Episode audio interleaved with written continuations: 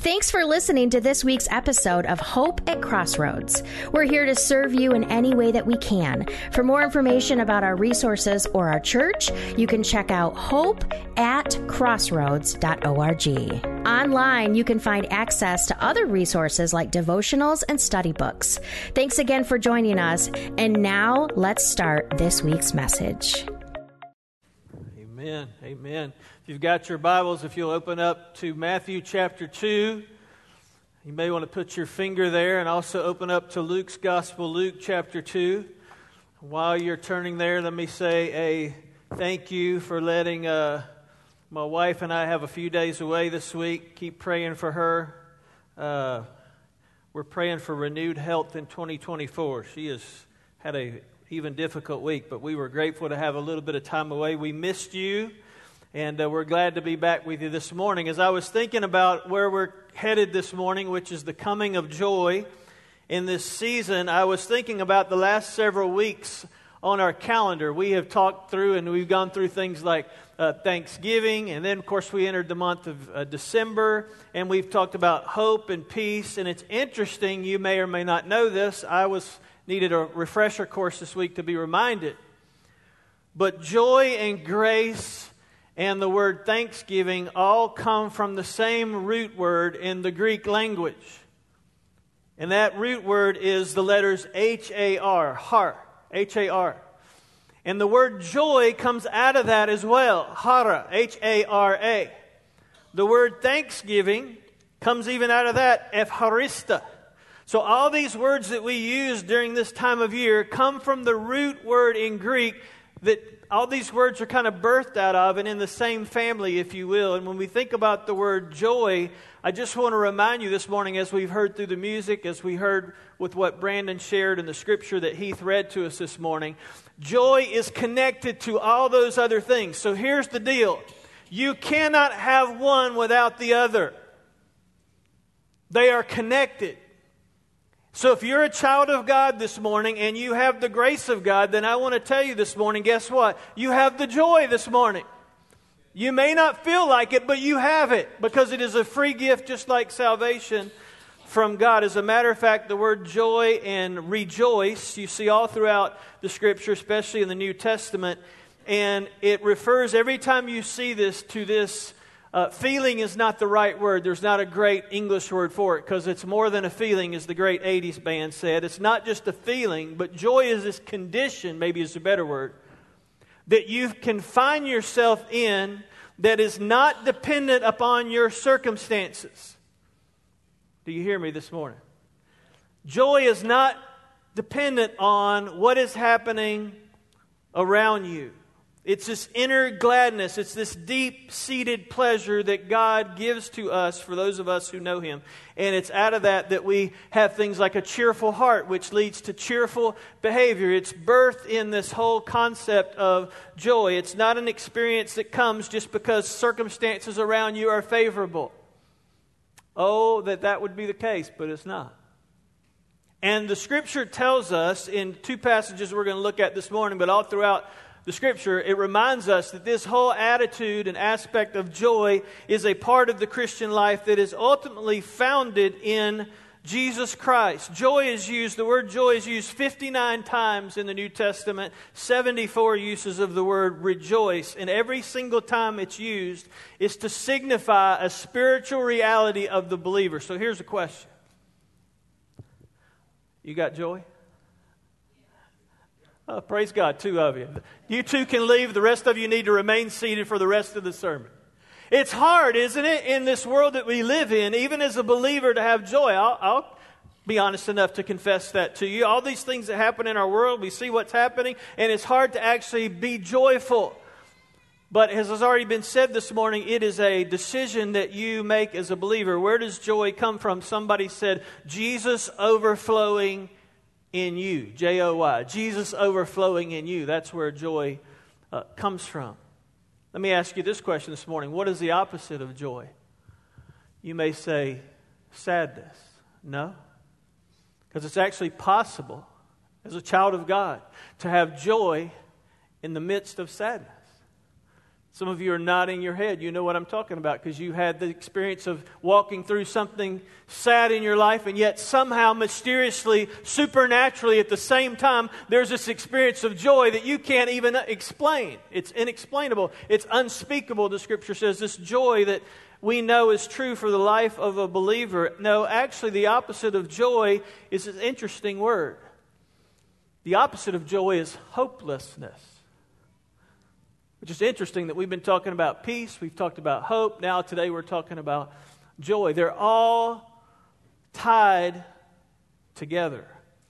And what happens is when you are hopeless, you have the absence of joy, and you're hopeless, it leads to despair, and ultimately what it leads to, if you're not careful, and this can even happen as a believer in Jesus, it ultimately leads into bitterness. Now, don't raise your hand because you may be sitting beside one of these people this morning. Husbands, wives, have you ever known somebody who says, I'm a believer, who should be experiencing and having the joy of Christ, but for some reason there is so much bitterness in there that you look at them and you're just like, wow, where did that come from? It came from somewhere along the way. Their joy went missing. It was replaced by hopelessness. They forgot who they were in Christ. They forgot God's in control. They forgot Jesus is joy. And all of a sudden their life turned into bitterness. You may know some people like that. Unfortunately, I do too. And it's sad, especially if they're a believer in Christ, if they're a child of God. Because much like, I was looking for a little gift package, much like if I had a little gift up here and I said to you, here you go. Joy is a tangible, easy to be demonstrated, visible characteristic of being a child of God. It doesn't mean we always are joyful. Oh, I just was in a car accident. Praise the Lord Jesus. I mean, it doesn't mean that always happens, right? Donna knows what I'm talking about. Donna and Lyle know what I'm talking about. But it means even when things around us, circumstances around us change, or they're negative, or they're not what we hope for, somehow spiritually, supernaturally, only by the power of the Holy Spirit in our lives, somehow joy is still there. It's amazing. It's interesting that the Christmas story is full of stories of joy. So let's look at a couple of them this morning. Matthew chapter 2, verse 1. It came about in those days that, actually that's Luke. Let's go back to Matthew. Some of you are going, I got a different version, Pastor. Yeah, just making sure you're paying attention this morning. Matthew chapter 2, after Jesus was born in Bethlehem of Judea in the days of Herod the king, behold, Magi from the east arrived in Jerusalem, saying, where is he who's been born King of the Jews?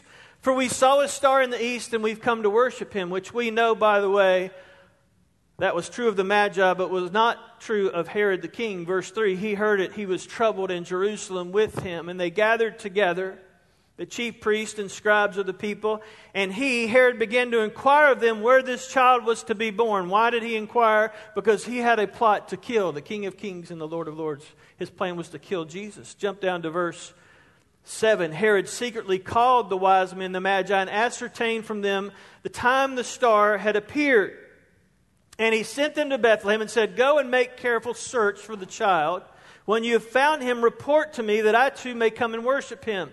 And having heard the king, they went their way, and lo, the star, which they had seen in the east, went on before them until it came and stood over where the child was. Here we go, key verse, hang on. And when they saw the star, they rejoiced exceedingly with great joy. Rejoice and joy, those same two words there, are based in and rooted in the root word that I just told you just a minute. Har, H-A-R. They saw this incredible joy. Flip to the right, if you will, if you've got your finger in there. Matthew, Mark, Luke, chapter 2. Luke, chapter 2. It came about in those days a decree went out from Caesar Augustus. A census was to be taken of all the inhabited earth. This was the first census taken while Quirinius was governor of Syria, and all who were proceeding to register for the census, everyone to his own city. Verse 4, Joseph went up from Galilee, from the city of Nazareth to Judea, to the city of David, which is called Bethlehem, because he was of the house and family of David, in order to register along with Mary, who was engaged to him and was with child. And it came about that while they were there, the days were completed for her to give birth. And she gave birth to her firstborn son and wrapped him in cloths and laid him in a manger, because there was no room for them in the inn. Here we go. Get ready. In the same region, there were some shepherds staying out in the fields and keeping watch over their flock by night. An angel of the Lord suddenly stood before them, and the glory of the Lord shone round about them, and they were terribly frightened. And the angel said to them, "Do not be afraid, for behold, I bring you good news of a great joy, which shall be for all people." Now, I just want to be honest with you guys. I studied this past week, and I looked in every translation of that verse, because I have heard that verse read in different ways, different emphasis on syllables, emphasis on different syllables, pointing out which word is what. And I was like, okay, I am going to research this big time to figure out what in the world these angels are saying. And what I discovered was this. Man, we are living in America is a wonderful thing, but it also conceptualizes and limits our brain to thinking the way, especially in other cultures, they would think, and especially how they would write. And if we were to write this scripture the way it was really intended, the emphasis is not so much on the news. The emphasis is on the joy. And joy is not an adjective of the news here. Joy is actually the noun. So the angels are singing, I'm bringing you some great news, but the great news is not, the news is not what's so important. What's so important is the joy is important, and the joy is important because the joy is a person, Jesus Christ. We read that and think, oh, it's some good news. Yeah, because we got our newspaper and we got bad news, but now we have some good news. It is good news, but the emphasis is on this great joy. And the only way you and I in this earth can have great joy is to know the person who is the person who exudes joy, who all joy comes from. It's Jesus Christ. So here's the first point this morning. The first point is this. If you want joy, you have to realize that joy comes when you've received God's peace. It's interesting that the angel opens this entire announcement by basically saying there's great joy, but the joy is wrapped up in a Savior who is Christ the Lord. So what are they saying? The angels are basically saying this. Until you, and I know that Heath shared about this last week, until you actually have peace with God, you'll never have joy. And the reason we have a lot of people walk around the planet who don't have joy is because they don't have peace. And the reason they don't have peace is they've never submitted their lives to the Prince of Peace, Jesus Christ. So the angels are saying here, in essence, they're announcing that you can have peace. Peace and goodwill because of Jesus Christ.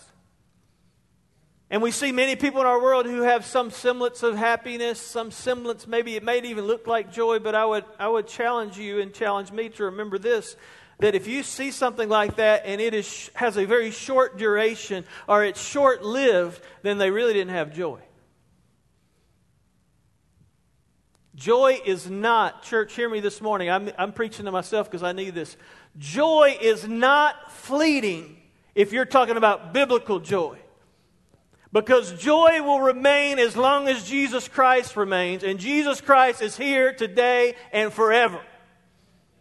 And so if you have put your faith in Him, that's the kind of joy you have. You may have happiness and it may come and go. You may get what you wanted from your spouse or your kids or your parents under the Christmas tree, and you open it up on Christmas morning or Christmas Eve, or some of you have already looked. I know who you are. I know who you are. You thought you taped the package back together, but your mom and dad knows. Just trust me. They know. Santa Claus has already told them you cheated. And you may or may not get under the tree what you hoped for. Maybe you did, and you may have some temporary joy. And as a kid, I remember, when my cousin had basically broken my toy before even December 31st, and I was really agitated. I'm like, well, my joy was very fleeting. Well, it wasn't really joy, it was happiness. Nothing wrong with happiness. It's great to be happy. I was reminded this week, Jesus is not concerned with my happiness. Jesus is concerned with my holiness. And if I have the joy of the Lord in me as a catalyst for life, which I do as a child of God, I just have to tap into it, then I will be moving toward holiness. But if I decide I would rather have, Lord, my happiness, the way I want things, my agenda, this or that, and have happiness, the Lord will give you that, and the Lord will give me that, and He will allow us to settle for that temporarily until we realize, forgive me, Lord, I need something that's long-lasting. I need the joy of the Lord. And if we want solid joy, Paul talks about this a lot. As a matter of fact, in the book of Romans, chapter 14, he says this joy that the Scripture speaks of all throughout the New Testament, that will give tranquility to our mind, he says, Romans chapter 14, is birthed through the power of the Holy Spirit, so every believer can tap into this. By the way, I love the book of Romans. I'm excited about our study next year. I hope you are. Because there are some foundational truths as a child of God that we need to know and be reminded of, especially in the crazy world in which we live. And that's one, that I can have joy no matter what's going on in the world. As a matter of fact, the angel calls it, and Paul says this in his letters, he says it's a great joy. Not just joy, but a great joy, demonstrating to us that we not only ought to, but above all things, we should be rejoicing in this salvation through Christ. And not just salvation, but one writer said it this way, even beyond salvation, which is a great thing to have joy about. One writer said this, the blessing that God has given us is so great, it is so boundless that it fully will allow us to compensate for all the pains and distresses and anxieties of the present life. Let us learn to be delighted with Christ alone, that the perception of His grace may overcome and at length remove us from all the distresses of the flesh. Amen and amen. I need that. That's the kind of joy I need. Guess what? That's the kind of joy I can have. And that's the kind of joy that you can have. And the angel said, by the way, this is for all people. Sometimes we think in our culture that these are gifts that God only gives to certain people. God called it a common joy because He intended for everybody to receive it. The challenge oftentimes in our culture is it's the ingratitude of the world is why they don't receive this grace that is freely offered to all, but unfortunately it's only enjoyed by a handful of people. So this morning I would ask you this simple question. Do you have that joy? Do you have that joy? Because here's the reality. It is impossible to have the kind of joy that the Scripture is speaking of here without having the peace of Christ. So maybe this Christmas season, one of the greatest gifts that you can accept is the free gift of salvation, the free gift of joy, the free gift of Jesus Christ and the grace that He gives to you. It's free. I know a lot of us are going to be spending a substantial amount of money on Christmas. Some others maybe not so much. Some batteries included. Some you'll wish you'd have bought extra batteries Christmas morning, I know. There's one gift you don't have to spend money for. It's absolutely free. I'm not saying it's not expensive. It did cost something. It costs God His only Son. But for you and I, it's a free gift of salvation. And if you want joy in your life, I will tell you, I will promise you, I will guarantee you, not based on Jack Eason, but based on what God's Word says, you cannot have God's joy until you have accepted His peace. And you have peace with Him. So if joy seems to be missing in your life, can I just, with all the love in my heart, ask you this question? Perhaps, are you missing the peace of God? Because if you're missing His peace, you're probably missing His joy.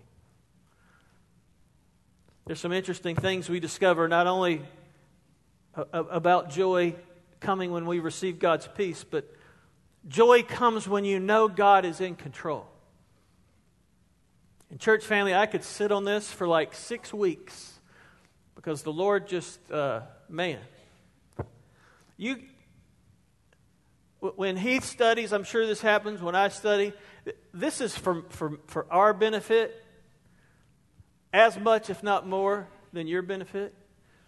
Because I study some of these things and the Lord just kind of like, dude, boy, are you getting this? Are you getting what I'm reading? And this point right here is one of those. Joy comes when you know God is in control. Think about this. Go back and look. Luke chapter 2.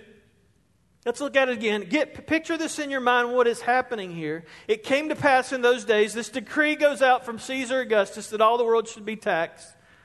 And so Joseph leaves from Galilee, out of the city of Nazareth, and heads to Bethlehem with his pregnant wife, okay?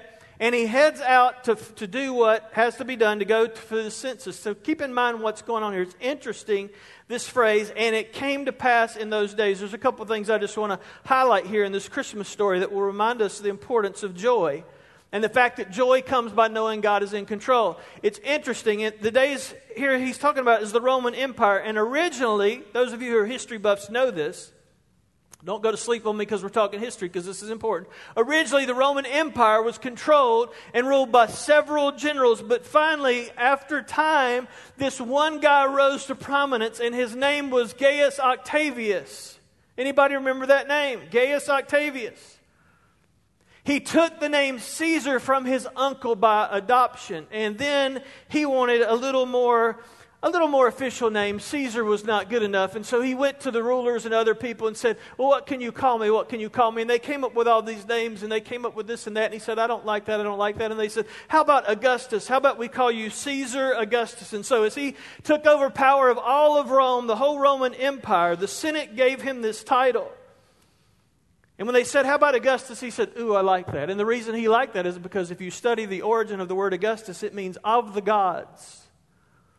So he basically was saying, Caesar Augustus, I am of the gods. I am like the gods. And he really liked that. He thought he was all of that and much, much more. And he was, at that time, the reality is he was the most powerful man on the earth.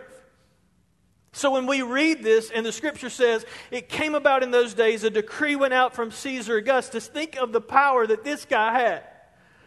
This guy sitting in this little place called Rome, on the huge globe of earth, in the little place called Rome, sat this guy who had gained this position of power. And there was nobody, if he ruled a certain way, there was nobody you could go to make an appeal. His authority was final. That was it. At the end of the day, what he said went.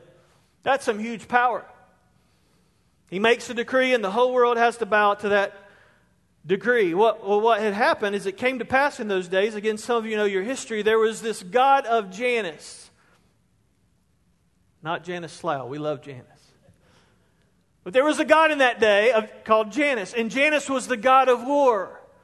And what people would do is they would go into those who were following God, those would go into the temple and they would pray to the god of war to keep everything at peace. Well, there had been a great peace because of Caesar Augustus had kept things in check, because the only reason there was peace at that time was Rome was such a powerful force that no man dared to say his life was his own. And every man was a slave to Rome. Rome was kind of the ruler of the day. It's exactly what Caesar sought to obtain. So this ruler, keep in mind what's happening here. This is at the time of the birth of Jesus. This ruler sends forth a decree that everybody's going to be taxed. Everybody's got to go back to their homeland. There's got to be the census. Everybody's got to show up for taxation. They have to submit to me and do what I say, was Caesar Augustus' plan.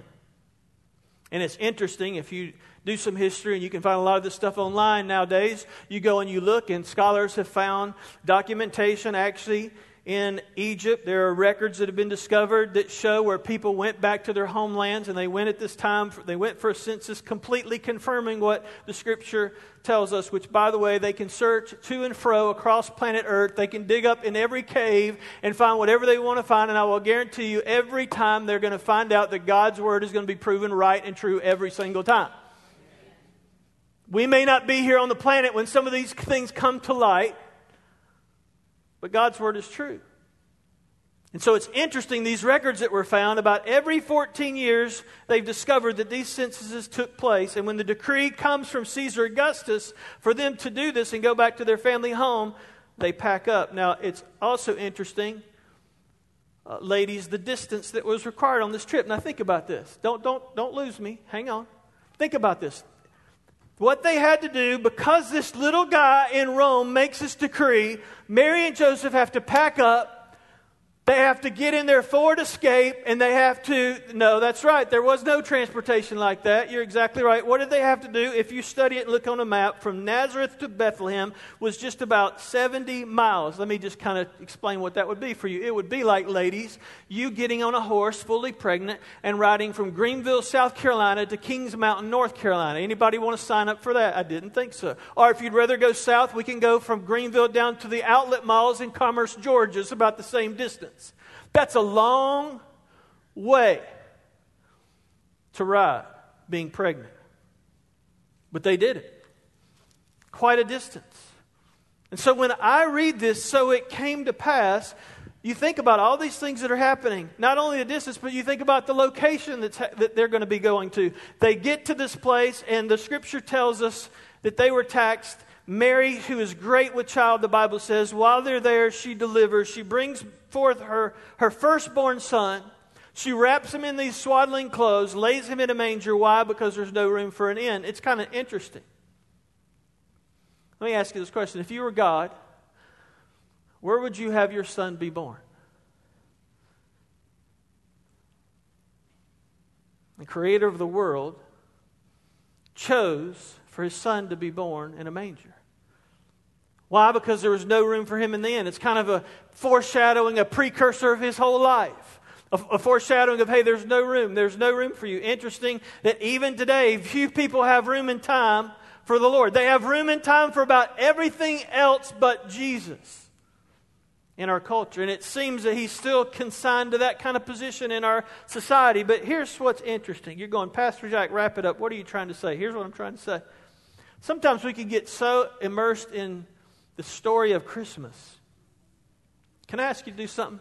Kind of back up from the story just a minute. And as we say, sometimes take a little 30,000-foot view. Because we look at all of those things that are happening, and we're like, wow, how could that dictator, how could that ruler make such a decree to have to make them go 70 miles from one place to another when here she is pregnant? How could all that happen? And maybe our emotions start to run a little high, and then we forget something like this. 700 years before this event took place, before this couple started making their journey from Nazareth to Bethlehem, 700 years earlier, a prophet said this, and out of Bethlehem, you are little among the provinces in Judea, but yet out of these shall come the one whose goings forth have been from everlasting. The prophet predicted that Bethlehem would be the birthplace of the Messiah. So it's easy to look at that and think, oh wow, Caesar Augustus was in charge. He wasn't in charge. He was a puppet. He was a pawn controlled by God Almighty to make sure what he wanted to happen, happened. Why do I know that? Because God is in control. And when you know God's in control, you can be joyful. You don't panic. You don't fret. You don't get anxious. You don't get worried. You don't worry about this or that or fret. Because God's in control. You're like, Pastor Jack, you're getting fired up. I'm sorry. This is I'm preaching to myself this morning. So when I read this, it came to pass. That's really like, we read it like, oh, it just came to pass. It just kind of happened nonchalant, like it just kind of happened. No, it was foreordained by the King of Glory. God Almighty knew it. Picture it. Okay, he's probably thinking in his mind, if God thinks this way, I don't know if he does. Okay, wait a minute. I got a virgin who's going to birth the King of the world named Jesus. She's way down here. How in the world am I going to get her over here to Bethlehem? Because that's what the scripture says. How am I going to do that? Oh, I'm going to use this king, and he's going to do a decree. I don't know if God thinks that way or not. But here's what I know. There are often times in our lives where things are going on and we look at it, church family, I look at it like, oh, this is a problem. This is a problem. What's God going to do? God is in control. He's in control. You think about Mary and Joseph. Here they are getting to Bethlehem. There's another thing I see with this story about them, that they had such joy in the midst of this, and here they are alone. I don't know if you have been a part of birthing a child, ladies, by yourself, or even with your husband. With some of you may go, I would just rather be by myself than have my husband in there, based on the last experience. I remember I think it was with Will, Lynette was trying to give birth and having difficulty, and they were like, can you hold her still while we give her the epidural? And unfortunately, there was this long mirror on the wall, and the back was facing the mirror, and here they are getting ready to put that epidural in, and I start going. The doctor looked at the nurse and said, I think you should take care of him. And I'm like, take care of me? I'm not the one that's pregnant. You know, she if we had another one, she would not want me in there, because she's like, you are nothing but trouble and a distraction. But can you imagine Mary and Joseph, here they are. No help at all. Usually there was a midwife to take the child back in those days, but there's no midwife. There's no help. Here she is. Scripture tells us, biblical scholars say she was maybe 16, 17 years old. She's giving birth to a baby in a stable, in a manger, and here is God in the midst of this. And you're going, if you're like me, I'm going, how in the world could she have joy in the midst of that? How could she endure that? How could she have joy? Let me tell you how she could have joy. Look at Luke chapter 1, verse 8. Luke chapter 1, verse 8, the angel goes to her and says, greetings, you're highly favored. You're highly favored. And if you jump down to verse 29, she was greatly troubled when she heard the announcement of the angel. But the angel said to her, verse 30, don't be afraid, Mary, you found favor with God. You're going to conceive and give birth to a son and call him Jesus. He'll be great. He'll be called the Son of the Most High. The Lord God will give him the throne of his father David, and he'll reign over Jacob's descendants forever. And she says, how is this going to happen? Since I'm a virgin, how is this going to happen? The angel answers, verse 35, the Holy Spirit will come on you. The power of the Most High will overshadow you, so the Holy One to be born will be called the Son of God. Even Elizabeth, your relative, is going to have a child. 38, verse 38, Mary answers this, I'm your servant, may your word to me be fulfilled. And the angel left her. Church, let me just tell you this. It is amazing how you can have joy when you know God is in control. So let me ask you a question as we wrap up. Are you fretting? Are you worried? Are you concerned maybe about yourself? A loved one, a family member, your church family. Can I encourage you today? God's in control. God's in control. The last thing I tell you is this. Joy comes when you look to the future. It's interesting that Jesus, it was said of Jesus this in Hebrews chapter 12, verse 2. Jesus, the author and finisher of our faith, who for the joy set before him endured the cross. That joy is the same word that we see in these Christmas stories here. That same joy. The same word for joy. The writer hints at it in Hebrews. If you'll remember, we went through the book of Hebrews. The writer hints at it in chapter 11 where he talks about Abraham looking forward to the future with joy. In Hebrews 11, chapter 11, verse 16. And here's what's interesting. The joy of knowing, and Brandon actually mentioned this in the music, the joy of knowing the future can carry us through the tribulations of the present. And all the apostles, along with Paul, suffered greatly to spread the gospel. They were beaten, they were arrested, they were martyred. And you and I should look at some of the things that they went through and say, how did they do it? Let me tell you how they did it. They had joy. We should be wise to listen and wise to watch what they held on to, how they persevered, and what they placed their hopes on. Paul said it this way in Romans chapter 8. I consider my present sufferings are not worth comparing with the glory that will be revealed in us. Are you showing joy? Here's a few things as we wrap up that will help you show joy. Remembering the hope of the future. God's word brings joy, John chapter 15. Prayer brings joy, John chapter 16. The presence and fellowship of believers brings joy. That's why gathering together as a church is so important. Giving, we just got to do that. Giving brings joy. Do you have joy this morning? Will you pray with me? Father, thank you. If we have you, we have joy. If we have you, we have joy. Lord, I thank you for this message for me, what you've taught me this week. But I can't help but think maybe it's for at least one or two other people in this room this morning. Because with the craziness of the world, Lord, we need joy. As a matter of fact, when the world looks at us, those of us who claim to know Jesus, if they don't see joy in us, why would they want what we have? So Lord, I pray this morning, as we stand in just a moment and sing, maybe some of us just need to almost lift our hands to heaven, to be a tangible, physical demonstration to say, Lord, I'm receiving the gift of joy from you right now. I'm making a conscious decision to accept that free gift of joy from you. Church family, while you're praying, we're going to stand in just a moment.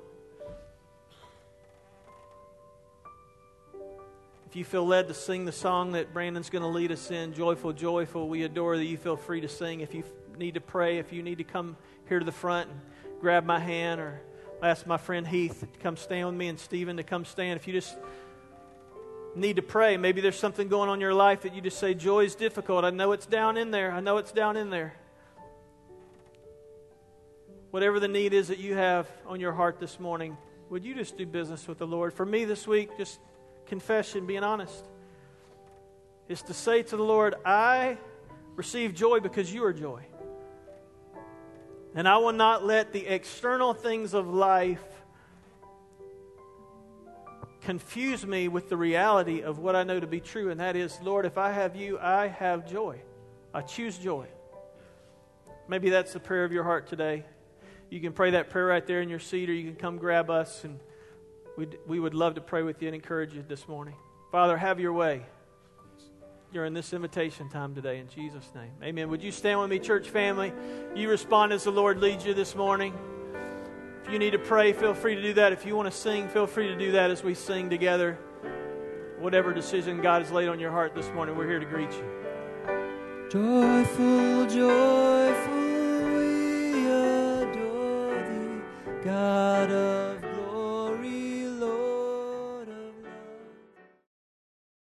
Thanks so much for listening to this week's episode of Hope at Crossroads. We're so glad that you joined us for the message today.